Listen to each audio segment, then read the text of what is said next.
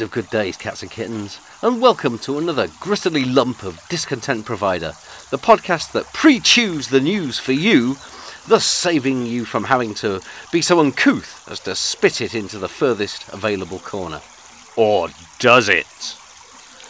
I ask this vaguely ominous question, not through any confusion as to our remit, were we to have anything so beastly and crass as a mission statement or a customer's pledged, its uh, tenets would be achingly familiar to us by now. Whenever now is, of course. Ah, which enigmatic tone leads us back to that question, or does it? One might just as well ask, or will it come to that? You see, podcast pals, while Arkham and I exist very much in our happy place right now, I, I, can tell because I'm sitting on a small stone and it's digging into my lower portions something fierce. Ah, that's better. Uh, and Arkham's having a nice paddle. Uh, we are, for all intents and purposes, outside of time. Right now. At this moment. N- n- not that words like now or even moment are wholly applicable, I suppose. Uh, at least not beyond the uh, the immediate context of my using them. I, am not getting into the complex syntax of time travel. That was, of course, or will be, of course, done with considerable elan and charm by Mr. Douglas Adams in The Restaurant at the End of the Universe. Back when few could have guessed that the fun and whimsy of the Hitchhiker's series would one day be replaced with the leaden, heavy handed, mythology fetishizing seriousness that the young scallywag had once sought to lampoon. Not a popular opinion amongst the fan base, I'll grant you, but I still maintain that the writing was on the wall for anyone with eyes to see it when the chap started lauding dire fucking straits. But I digress. And why not? When time itself is meaningless, a boy and his dog can probably afford to dawdle a while in the odd promising cul-de-sac, eh what? You might be hearing this a month or so hence or these tawdry musings may go undiscovered until a lone wanderer comes upon them on a flickery green screened terminal in a post apocalyptic urban wilderness centuries from whenever now might be. You know, like in the Fallout games. Or perhaps you don't. Anyway, the point, such as it is, is that this isn't one of our normal episodes. It's what I believe is known in the podcasting trade as a get ahead a chunk of frozen sound kept in abeyance until such time as it might be needed due to the usual schedule being disrupted by a sudden catastrophe, a prior engagement, a technical issue, or a more than customarily savage bout of ennui brought about by a diabolical hangover or a crushing sense of disillusionment caused by the fact that Doctor Who has finally become unwatchable. Well, it, it might happen one day, though by gosh and giddy gumdrops, it would have to be going some, cats and kittens. I'm a die-hard fan. It's an odd feeling. In a way, it's rather liberating not to be chained to the immovable, jagged rock of current events, while one's already suffering liver is mauled by the malignant eagle of causality uh, trying to cram a week's worth of indigestible horror into 20 minutes and making things rhyme can be, if I'm to be honest, quite a chore after all. On the other hand, without anything current to sink our teeth into, Arkham and I are at a bit of a loss for content, and while just looking at one another in our favourite spot might be fearfully jolly for us, both and uh, and how we used to pass the time here before podcasting occurred to us as a wizard wheeze, uh, it doesn't make for groundbreaking or compelling audio. But what's to be done? Rip into some particularly odious celebrity purely for shits and giggles? Well, that is always heaps of fun. One might almost say oodles of fun. But if they happen to have died the day before some automated system hurls this tranche of twaddle into the interweb, I'd look like quite the cunt, would I not? Even worse, I'd look like the sort of berk who hasn't kept up with the news. Opprobrium I can handle, but obsolescence is a painful living death for the provider of topical discontent. What we're left with then is this a generalized slab of pure opinionated thesis that should A. satisfy your insatiable, almost carnal hunger for a weekly dose of Fox's dulcet tones and Arkham's judicious silence, and B be as relevant years, centuries, or aeons from now as it was at the time of the recording. You see, cats and kittens, I'm not, as you know, one to go on about how frightfully clever and wise I am as a rule. But, as there's nothing else on hand, I might as well indulge in a little preening, because I rather fancy that I've solved the mystery that has perplexed political thinkers for, lo, these many years. Or, you know, millennia, epochs, or whatever non specific t- span of time goes after eons. To be honest, I don't think there is one, is there? Poor, frail efforts that we are, adrift in infinity and ravaged by the awareness of entropy uh, practically in the cradle, we don't really need to consider any span of time between an aeon and measureless eternity. Mind you, assuming that humanity does manage to limp on throughout the interminable wasteland of agglomerated eras to a point where even the most swotty of mathematicians are at a loss as to how co- to continue enumerating the years without making calendars the size of a whale's whatnot, two verities of the human condition will still, I feel sure, be very much in play. Firstly, people, cyborgs, or human and silicon based alien hybrids who are past the age of 30 will still think that the music that the kids are into is a terrible and pointless row with no discernible lyrics.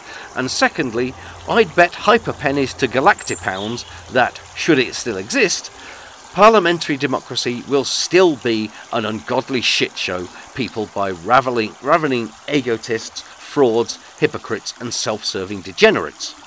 So I might as well take this opportunity to explain just how politics might be made to, well, maybe work is pushing it a tad, but at the very least function without too much of a stench of atavistic greed and soul buggering ineptitude. Fancy that, do you?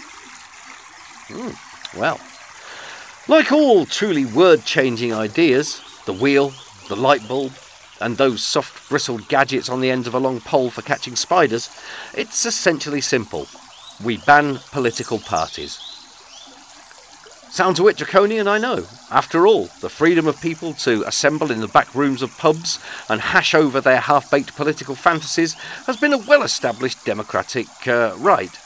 The thing is, getting rid of such merry little talking shops is only a fearful act of oppression if it's enforced by a big and powerful party looking to maintain a monopoly on its power. This, in my design, wouldn't be the case.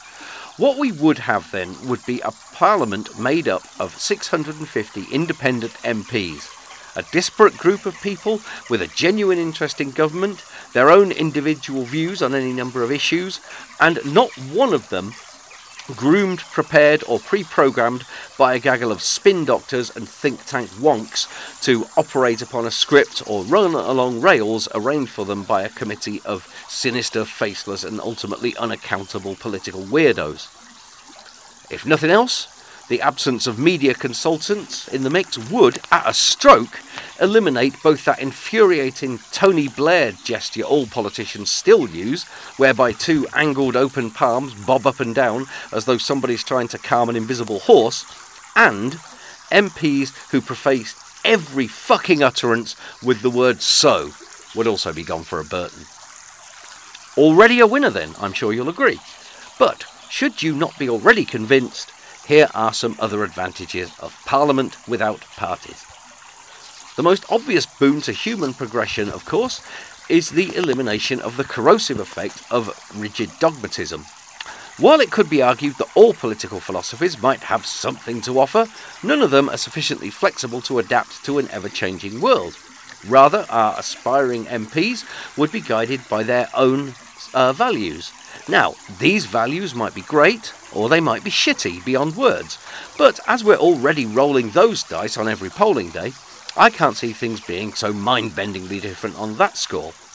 Uh, admittedly, the pragmatism and wholesale nest feathering of the modern political class has already made some sensational strides in depoliticising politics, but uh, I rather fancy that more could be done especially as, and this leads us neatly into the second point, the potential for corruption, fiddling, perks, backsheesh, and clandestine fiscal hand jobs delivered by well greased palms would be drastically reduced.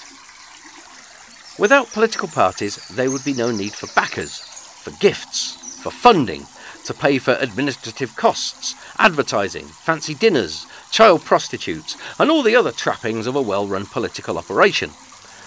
As there would be no national parties, there would be no need for directors of communication on five figure salaries to map out uh, national strategies or whatnot. Instead, any putative parliamentarian who has applied to stand as a candidate would receive official credentials identifying them as such, and local media outlets, TV, papers, the radio, and the social media firms would be obliged to give them an agreed upon number of spots, adverts, or promoted posts during the run up to the election. With fewer legitimate expenses, then, there would be no need for large scale funding, which would not only obviate the endless and pointless arguments wherein MPs are called corporate shills or union puppets, with both sides being apparently oblivious to the mote and beam nature of what they're screaming about, but would also free them from any obligations save that of representing their local constituents in the manner that they will have pledged to do. Further financial squeaky cleanery could be effected by instantly freezing the bank accounts of all candidates and a specific parliamentary bank account being set up for them. The details of these accounts could and would be made available to anyone at any time, ensuring both total transparency and making it impossible to hide any questionable transactions. Should they fail to get elected, of course, these accounts would be closed down and they could go back to their usual banking arrangements as private citizens. While those that make the cut would have their MP's salary and expenses paid into them, with the same understanding that they might be subjected to scrutiny at a moment's notice. Are you digging it so far, cats and kittens? I thought you might be, you know, but it gets better. Our new intake of MPs enter the House, tremulously lowering nervous buttocks onto the sacred green leather. And what then? I'll tell you what then, since you had the decency to ask. A raffle. That's right, a good old fashioned tickets in a hat raffle. The prizes? Why, being Prime Minister or chairing the parliamentary committees that would replace the uh, preposterous ministerial system, of course. Clearly, we have to have somebody to represent the country at important state occasions, meeting foreign leaders, mouthing empty platitudes of sympathy when earthquakes devastate countries other than our own, or when some poor bastard has to make the most appalling cunt of themselves by being a good sport on an ill judged reboot of a long defunct light entertainment programme. So, what better way of picking them?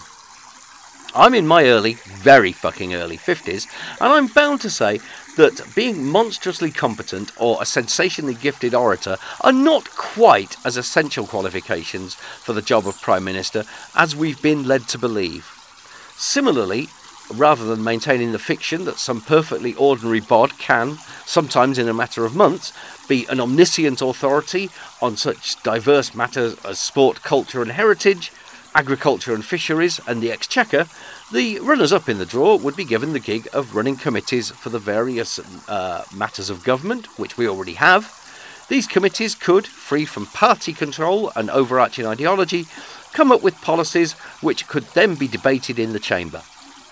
And of course, that is where the system would really show its worth, rather than merely being a numbers game each motion being voted for along party lines enforced by the whips, MPs would have to genuinely debate, form and listen to proper opinions, proper arguments, weigh them up against their own values and views, and vote accordingly.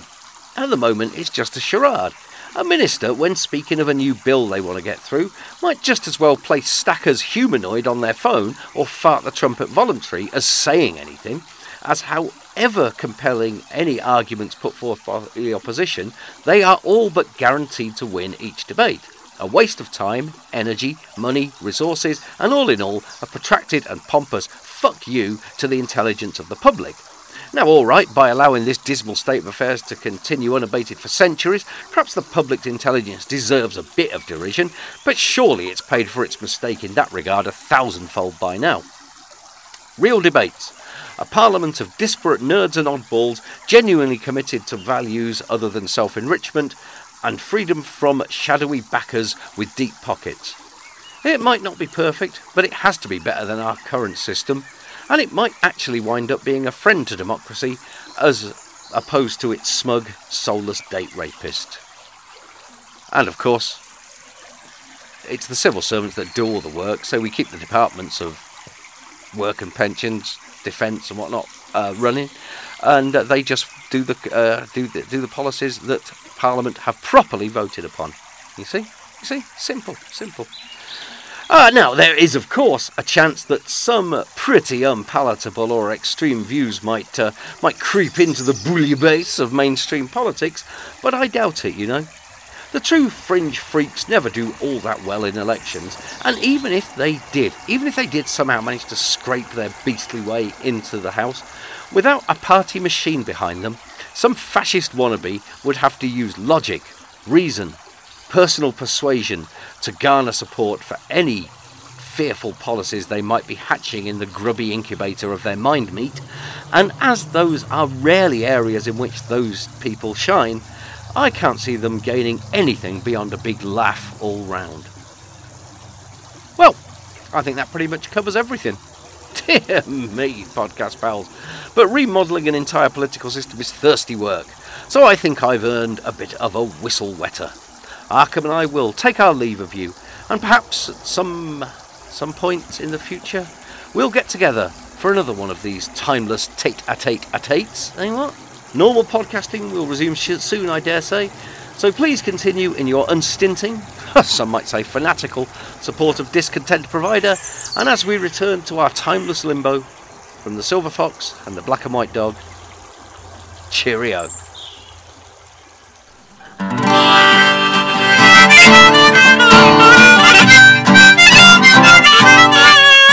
The house lights rise to illuminate tawdry ruins of fun. The cheap balloons that pop too soon, the fag burns on the carpet. The music's gone, stale silence reigns, the last few guests are leaving. Drunk and stumbling, bleary eyed, all filled with the sense of mournful pride at the memories of promises bought and sold like cattle at a market. It looks as though the party's finally over. But didn't we all have a way of a time? Felt like it would last forever as we danced and sang and stole together. Did the hokey cokey as we covered up each other's crimes. By that punch bowl filled with melted ice, I took part in my first coup. Making goo goo eyes at another guy, denouncing you with well honed tact. How we laughed after when you told me you were planning the self same trick. No hard feelings, just plain dealings. And anyway, we both made a fortune where the others went and stabbed the new leader squarely in the back. It looks as though the party is finally over. But we made the most of it all while it lasted. We drank champagne and we ate fresh crab, knowing someone else would pick up the tab. Did the hokey cokey at a bacchanal for bastards.